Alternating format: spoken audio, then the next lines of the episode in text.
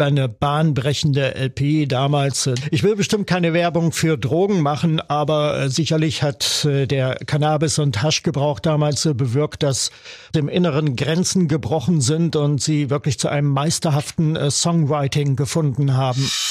Tausend und eine Musikgeschichte. Musikgeschichte. Heute aus dem Jahr 1965. Schönen guten Tag zusammen, hier sind wieder die beiden Musikverrückten. Lutz Stolberg ist wie immer da, unser Musikexperte, macht schon seit langer, langer, langer Zeit Radio, vor allem als Musikjournalist. Hallo. Ja, und meine Wenigkeit, ich bin Carsten Richter, ich arbeite auch beim Radio, ich mache auch selber Musik und Lutz und ich wollen zusammen 1000 und eine Musikgeschichte zusammentragen. Da geht's heute um das Jahr 1965. Das war ein feines Jahr für die Pop- und Rockmusik. Und ich weiß, das sage ich jedes Mal, aber in diesem Fall stimmt es wirklich zu 100 Prozent. Der große Bob Dylan denkt damals nach, seine Karriere komplett an den Nagel zu hängen, komplett aufzuhören, das Handtuch zu werfen. Und dann schreibt er einen großartigen Song und das ebnet dann den Weg für alles, was danach folgen sollte. Und nebenbei ja, revolutioniert er noch die Pop- und Rockmusik. In Großbritannien passiert was ganz ähnliches. Die Beatles experimentieren mit neuen musikalischen Einflüssen und auch mit diversen Substanzen. Und in London will eine laute, energetische Band ganz nach oben und bringt einen Song raus, der schon Punkrock war, lange bevor es überhaupt Punkrock gab. Stichwort I Hope I Die Before I Get Old. Außerdem sprechen wir über die erfolgreichsten Songs 1965. Unsere Plattengeheimtipps sind wie immer dabei und natürlich auch zu Beginn der historische Überblick, lieber Lutz. Was war wichtig im Jahr 1965? Kein so gutes Jahr. Der Vietnamkrieg weitete sich aus und wurde nun allmählich auch zum internationalen Thema.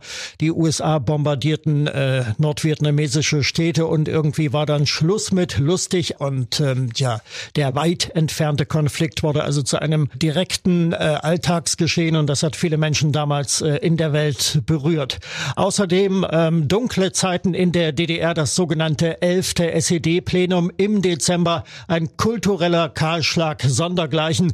Es wurde verboten, was es zu verbieten gibt. Unter anderem wanderte eine komplette DEFA-Jahresproduktion in den äh, Panzerschrank, darunter Filme wie Spur der Steine mit Manfred Krug oder auch Das Kaninchen bin ich. Alles, was ein bisschen nach Systemkritik roch oder nach kritischer Auseinandersetzung, das wurde also verbannt. Und dann das Verbot der äh, Beatmusik quasi in der DDR. Das war ja vor dem dem 11. Plenum, das Anfang Dezember stattfand, schon äh, der Fall. Und da gab es ja den sogenannten Beat-Aufstand ja. in Leipzig, der eigentlich keiner war, am 31. Oktober 1965 damals. In den Tagen zuvor war praktisch allen Beatbands im Raum Leipzig die Spielerlaubnis entzogen worden unter zum Teil fadenscheinigen Vorbänden. Und da machten tatsächlich Flugblätter die Runde, die äh, dazu aufriefen, auf dem Leuchnerplatz in Leipzig dagegen zu protestieren. In der Praxis sah das so aus, dass sich dann einzelne Gruppierungen bildeten, die eigentlich nur mal gucken wollten, ob jemand guckt, aber die Staatsmacht verstand da keinen Spaß, ging rigoros gegen die Jugendlichen vor. Vielen wurden dann gezwungenermaßen die Haare kurz geschnitten. Etliche oder Hunderte wanderten dann auch in den Bergbau für einige Zeit, ohne dass die Familien benachrichtigt wurden. Ja. Sowas gab es damals in der DDR. War das auch die Zeit, als äh, Walter Ulbricht mit diesem einen wirren Zitat, das ewige war yeah, yeah, auf yeah. dem 11. Plenum, genau Anfang Dezember. Nö, ich denke, Genossen, mit der Monotonie des Je, Je, Je und wie das alles heißt, ja, sollte man doch Schluss machen. ja, aus heutiger Sicht ist das lustig, aber damals war das bestimmt kein Spaß.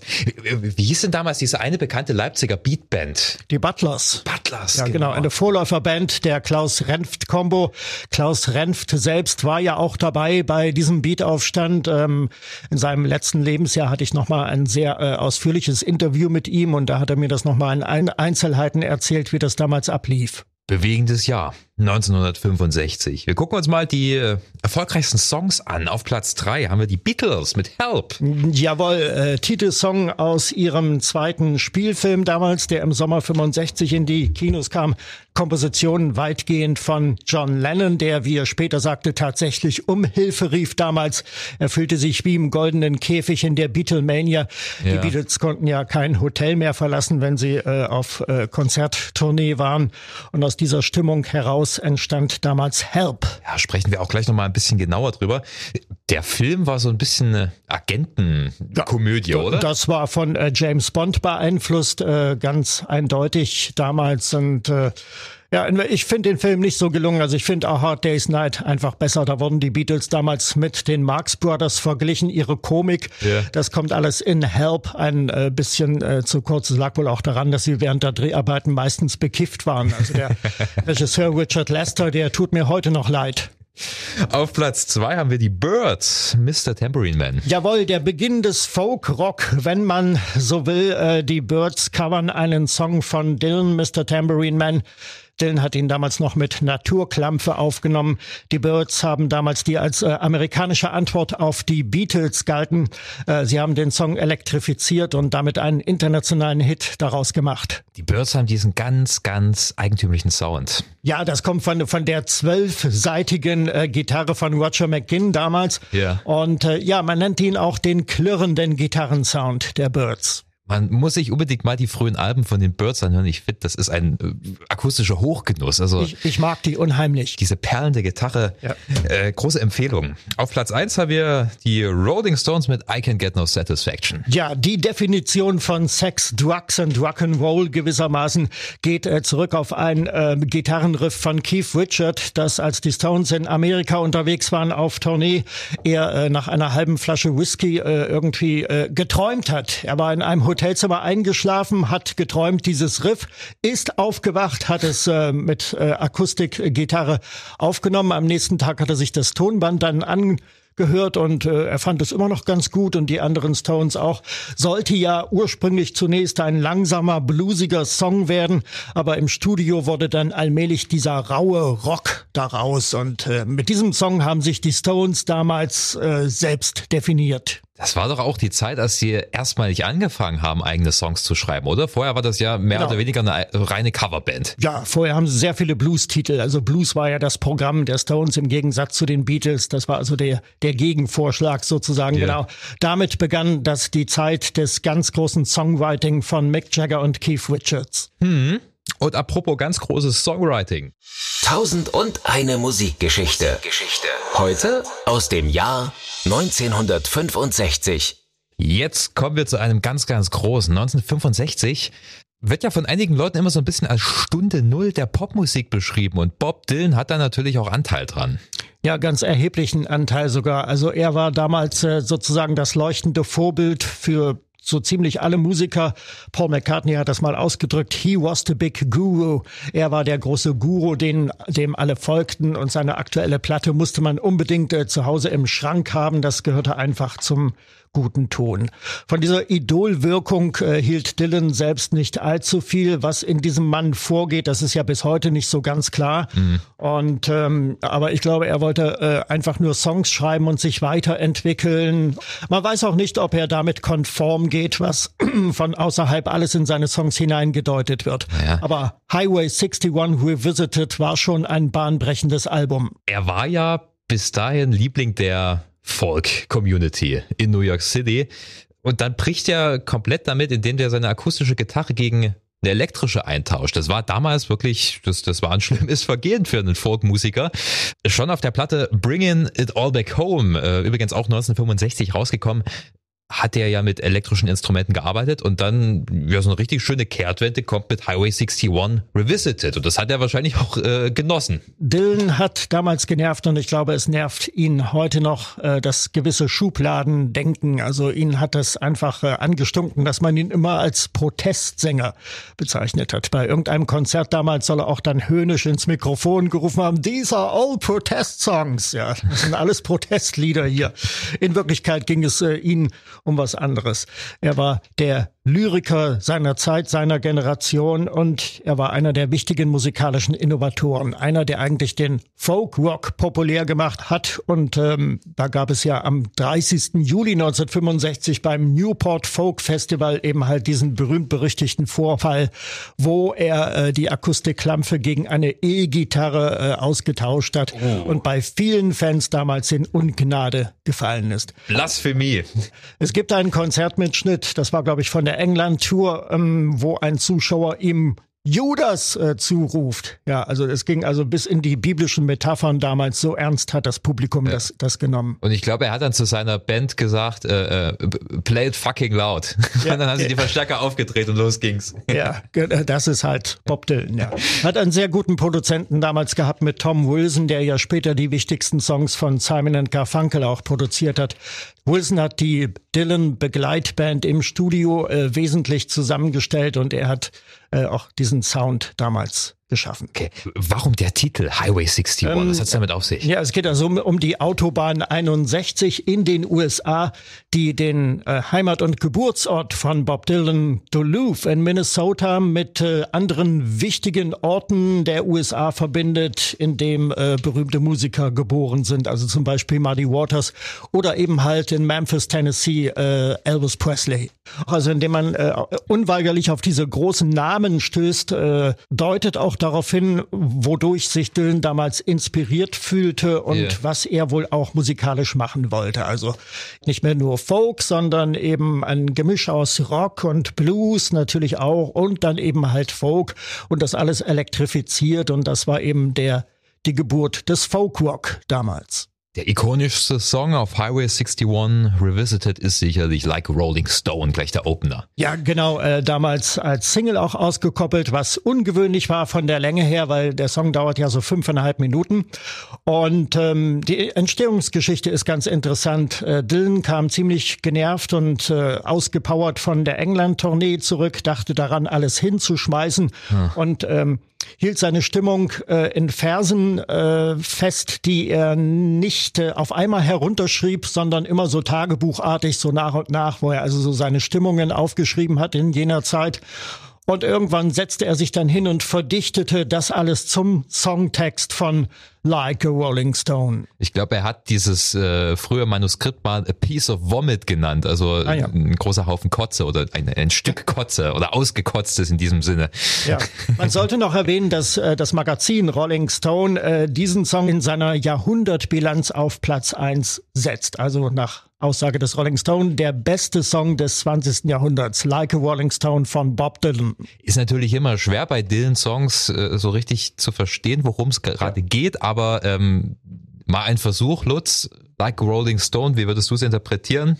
Worum geht's? Naja, also Rolling Stone ist ja ein, ein, Begriff für im Prinzip für einen Tramp, also jemand, der, der heimatlos ist, der vielleicht auch mittellos ist und yeah. der sich aber ganz wohl fühlt in dieser Rolle, der die Freiheit äh, genießt. Taucht und ja auch also, in etlichen Blues-Songs auf. Genau, Papa also wie, Rolling der, Stone und also so wie ein, ein äh, Rolling Stone, also wie ein rollender Stein äh, unterwegs ist. Ja. Yeah. Genau. Ja, es gibt ja viele Songs mit Rolling Stone, also später dann Temptations, äh, Papa was a yeah. Rolling Stone. Es gibt natürlich auch die Rolling Stones selbst. Und da gab es noch den Rolling Stone Blues von Muddy Waters. Nachdem sich die Stones ja dann benannt hatten. Genau. Aber äh, mal zurück zu Dylan. Kann natürlich sinnbildlich sein für seine damalige Situation. Ja, er war viel auf Tour, viel rumgekommen. Dieses ruhelose, rastlose Musikerleben wird auch als Trophäe rumgereicht und, und hat eigentlich die Schnauze voll davon. Aber wenn man den Text wörtlich nimmt, dann wirkt das auf mich so, als würde er eine Person beschreiben. Ja, so jemand, der ein bisschen verwöhnt aufgewachsen ist und dann auf einmal rauszieht ins Leben, erwachsen wird und dann erstmal richtig schön auf die Schnauze fällt. So kam mir das jedenfalls vor. Man ja, kann es ja, natürlich genau. noch größer einordnen in so einem großen politischen Kontext, aber so habe ich das ja, Er hat angeblich ein, ein, ein, Mädchen aus seiner Bekanntschaft hat dafür äh, Pate ja. gestanden, dem das wohl so widerfahren ist. Behütet aufgewachsen in einer reichen Familie und dann plötzlich auf der Straße mittellos aber durchaus die Freiheit genießend. Okay, kurzes Fazit. Warum war Bob Dylan vor allem damals Mitte der 60er so unglaublich bahnbrechend? Ja, weil er wahnsinnig viele Inhalte reingebracht hat, weil er musikalisch unglaublich innovativ war damals vielleicht auch, weil er seine Musik selber nicht kommentiert hat und weil er affige Interviews äh, gegeben hat gibt äh, eine berühmte Pressekonferenz, äh, wo er von einem Journalisten gefragt wird, wie sieht er sich selbst als Protestsänger, als äh, lyrisches Leitbild. Und da hat er dann geantwortet, mehr als Sänger und Tänzer. Aber lyrisches Leitbild finde ich ganz passend, weil viele 60er Jahre Bands haben sich an seinem Stil orientiert. Ja. Die, die, haben ja dann erstmal gemerkt, ich kann eigentlich über alles singen, was ich möchte. Es muss nicht immer nur wie äh, den alten Rock'n'Roll-Songs um Autos und Frauen gehen, sondern Ich kann über alles singen, was mich gerade beschäftigt, selbst Träume. Ne? Mhm. Und das hat nicht zuletzt vier sehr bekannte Engländer inspiriert. Tausend und eine Musikgeschichte. Heute aus dem Jahr 1965.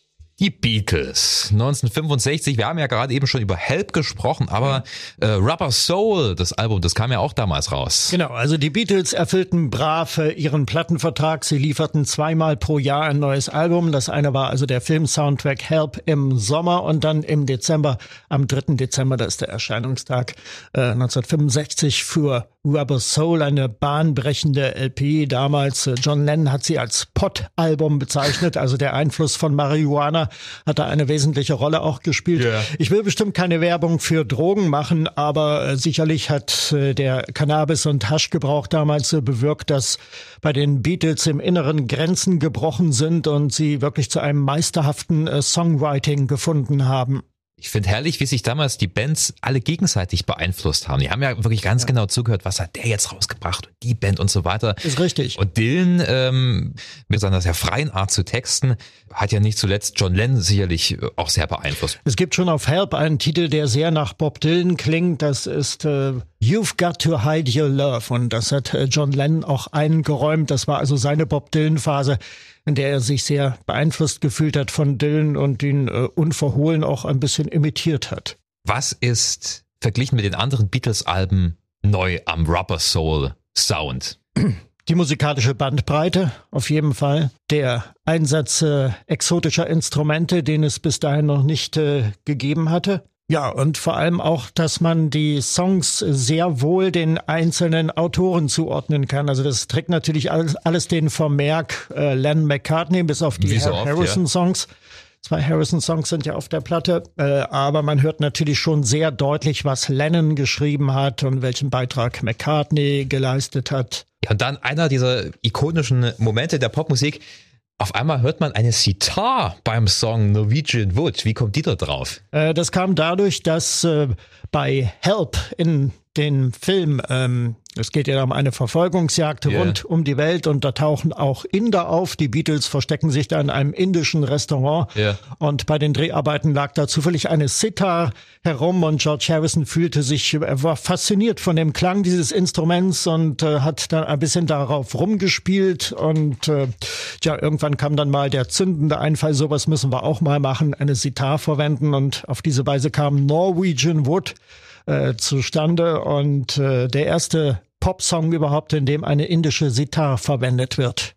Da ging es ja dann auch los, dass die Beatles sich so richtig schön im Studio eingeschlossen haben und ausgetobt haben. Und das war ja dann auch ähm, quasi der Trend für die nächsten, für die letzten Jahre der Beatles, muss man ja so sagen. Genau, die großen Studiojahre. Und äh, besonders schön ist, dass die Plattenfirma, die EMI, sie damals auch äh, gewähren ließ. Und das lag sicherlich auch an George Martin. Ja, der äh, Haus- und Hofproduzent der Beatles. Der einen sehr guten Ruf, einen seriösen Ruf äh, genoss. Und der war ja auch Labelchef damals von Parlophone Parlophone, wo die Beatles, also der praktisch der Unterfirma von EMI, wo die Beatles unter yeah. Vertrag standen. Was hat die Presse gemeint? Was haben die Fans gemeint?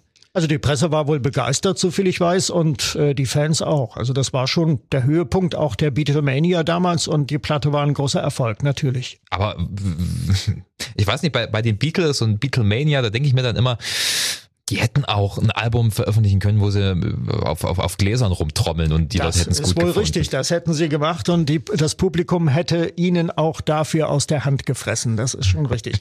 Aber, Aber wahrscheinlich haben die Beatles das auch ausgenutzt damals, dass sie eben diese Narrenfreiheit hatten, äh, auszuprobieren, was sie wollten und das haben sie weitlich ausgenutzt. Ja, eine Band, deren Sound nicht ganz so filigran war, sondern ein bisschen roher als bei den Beatles, hat 1965 auch von sich reden gemacht mit einer ganz bestimmten Platte. Tausend und eine Musikgeschichte. Heute aus dem Jahr 1965. Mit einem sehr aggressiven Titeltrack The Who, My Generation. Ja, genau. Äh, dazu muss man anmerken, dass das Jahr 1965 in der musikalischen Geschichtsschreibung als Youthquake auch gilt, also als Jugendbeben. yeah. Ähm, was sich zweifellos äh, an diesem Song hier auch belegen lässt und auch einmal mehr deutlich macht, dass sich keineswegs alle Bands damals nach den Beatles orientierten oder eben halt auch erst ähm, zeitchronologisch nach den Beatles kamen. Das ist alles Unsinn. Also die Who haben von Anfang an ihr eigenes Ding gemacht, damals im Stadtteil London Shepherd's Bush, wo die Band gegründet war. Hm. Und My Generation war also so der Durchbruch damals, der ja eine vibrierende Wirkung hinterließ, wenn wir so wollen. Es war nicht die erste Single, die erste Single war ja I Can't Explain sehr angelehnt an uh, You Really Got Me Now von den Kings, aber My Generation war dann schon sehr was eigenes. Ja, äh, The Who waren ja wie zum Beispiel auch die Stones äh, sehr beeinflusst von Blues, von R&B, ja. von äh, Soul. Das hast du bei den Beatles zwar auch, aber nicht so dominant. Die hatten sich mhm. ja dann auch eher so mit ihrem Mercy Beat auseinandergesetzt. The Who wesentlich rumpeliger und ähm, was so das Bühnenverhalten betrifft, dann später legendär äh, katastrophal. Ja, bei My Generation wurde dann meistens im Zugabeteil alles kurz und klein geschlagen. Ne? und das sagt eigentlich schon alles über diese Band. Aber My Generation war ja trotzdem ein Statement. Es, es ging ja nicht bloß um die Effekthascherei, es war ja, ja ein Statement. Ja, richtig. Ein Statement für die Jugend, für Rebellion und mit der ganz klaren Botschaft, I hope I die before I get old. Ich hoffe, ich kratze ab, bevor ich alt werde. Ja, und da haben wir diesen, dieses seltsame Stottern von äh, Roger Daltrey mit My G G G Generation Aha. und das äh, sollte wohl ähm, symbolisieren, ähm, dass äh, die Mods, also die Kultbewegung, die die Who damals vertraten, ähm, halt viele Pillen schluckten, Speed und so weiter, wodurch yeah. dann das Sprachvermögen, das Sprachzentrum beeinträchtigt wurde und viele anfingen äh, zu stottern. Das wurde also in diesem Lied auch kongenial umgesetzt. Der Song ist ja äh, schon sehr punkig. Also ich hatte es gerade eben schon gesagt, auch wenn sie sehr vom R&B und Blues kam, das sind zwei Akkorde, die runtergekloppt werden in der Strophe und dann äh, unterbrochen von einem äh, äh, Bass-Solo, ja, dies, dies, diesen, diesen wilden äh, genau. Schlagzeugspiel von Keith Moon. Das erste Bass-Solo der Rockgeschichte, gespielt von ah. John Entwistle. Wir sollten noch kurz erwähnen, dass äh, Keith Moons Schlagzeug mit zwölf Mikrofonen damals aufgenommen wurde. Dementsprechend rumst es ja auch ordentlich ah. in dem Song, ja. Und äh, der Produzent meinte damals, äh, das, sind, das seien sehr, sehr teure amerikanische Mikrofone. Er solle bitte nicht daran kommen. Und äh, Keith Moon hat sich wohl auch daran gehalten. Ja, was für diesen wilden Rabauken nicht unbedingt typisch ist. The Who waren ja aber äh, im Prinzip immer mehr als so eine Lärmkapelle. Ja? Also Pete Townsend, der ja My Generation geschrieben hat, übrigens ähnlich wie Satisfaction am Anfang erst langsam Blues, wurde mhm. dann später erst schneller er will ja was ausdrücken mit seinen Songs. Das ist richtig und das ist eben halt ähm, der paratypische Fall, äh, wenn Intelligenz, Rebellion und musikalische Erfindungskunst aufeinandertreffen, dann wird meistens was daraus. Und im Falle äh, Pete Townsend, der also alle Songs allein geschrieben hat und der über sich sagt, er sagte, er kann mit anderen, mit Co-Autoren gar nicht zusammenarbeiten, das funktioniert überhaupt nicht. Ja. Und äh, er steht also wirklich als Ikone auch für diese Fusion der drei Voraussetzungen, die ich eben genannt habe. Wichtiger Musiker. Ähm, ich empfehle nur unseren Podcast, unsere Podcast-Folge über das Jahr 1973, Quadrophenia, großes The Who-Album. Weitere große Alben, Lutz, müssen wir jetzt noch besprechen, weil ein paar gibt es noch. Tausend und eine Musikgeschichte. Geschichte. Heute aus dem Jahr 1965. Unsere Plattengeheimtipps, lieber Lutz, was hast du auf dem Schirm? Ja, ich hätte von, von John Coltrane was äh, zu bieten und zwar A Love Supreme. John, ah, Jazz. John Coltrane. Ich höre gerne mal Jazz übrigens in meiner Freizeit, wenn ich nach einer Abendsendung oder so nach Hause komme, dann höre ich keinen Rock mehr, dann höre ich äh, Jazz. Ja, Miles Davis zum Beispiel oder auch John Coltrane, den ich äh, für mich entdeckt habe. Der Mann, der, der Zauberer mit dem Saxophon, also an ihn kam kein anderer ran. Das war auch im Jazz eine Zeit, als es experimenteller wurde. Absolut. Also das war ja so die Zeit des Cool Jazz und, und Miles Davis hatte, hat dann sogar später ein psychedelisches Album äh, herausgebracht, Bitches Brew. Ja hochinteressante ESP Scheibe. Von, von Miles Davis kam, glaube ich, ja, auch 65 ja, raus. Ja, ja, genau. Ja. Äh, bei mir sind äh, weniger filigran äh, The Pretty Things, Get the Picture. Das zweite Album von den Pretty Things, die damals verschrien waren als eine Band, die äh, ja, ein noch düstereres Image als die Stones haben. Also das waren auch schon ganz schöne äh, Krawallbrüder auf der Bühne. Ja, sie gelten ja als geistige Brüder der Who, waren auch eine ähm, Kultband der Mod-Bewegung. Haben Ja. übrigens die erste Rockoper rausgebracht, SF Sorrow. Ja, noch, Noch- for the Who mit Tommy, das Ja, stimmt. genau. Ich mag den Sound des Albums. Das hat diese, diese, diese, diesen fassigen, man sagt Fass, also F-U-Z-Z, diese, diese, diese typische 60er Jahre Gitarrenverzerrung, was so dieses, ich kann es jetzt nicht machen. Das klang doch schon ganz gut. äh, Jimi Hendrix hatte teilweise auch solche Sounds verwendet. Ähm, oder später dann die Stooges, Iggy Pop, äh, viele Punkmusiker. Also ich, ich, ich mag diesen Klang, das äh, steht für mich für rohe Energie. Und das haben die Pretty Things damals 1965 sehr schön verkörpert. Lieber Lutz. Und wir haben das Jahr 65 hoffentlich auch sehr schön abgebildet. Wir sind durch für heute. Ja, es war mir ein Fest. Falls ihr Lob, Kritik oder irgendwelche Anmerkungen habt, vielleicht haben wir auch Mist erzählt, kann ja auch gut möglich sein, wir sind auch bloß Menschen, dann geht einfach mal auf rsasachsen.de, äh, 1001 Musikgeschichten, gibt's eine kleine Unterseite mit Formular, einfach mal melden, wir lesen uns das sehr, sehr gerne durch und freuen uns auf die nächste Folge. Bis dahin, tschüss.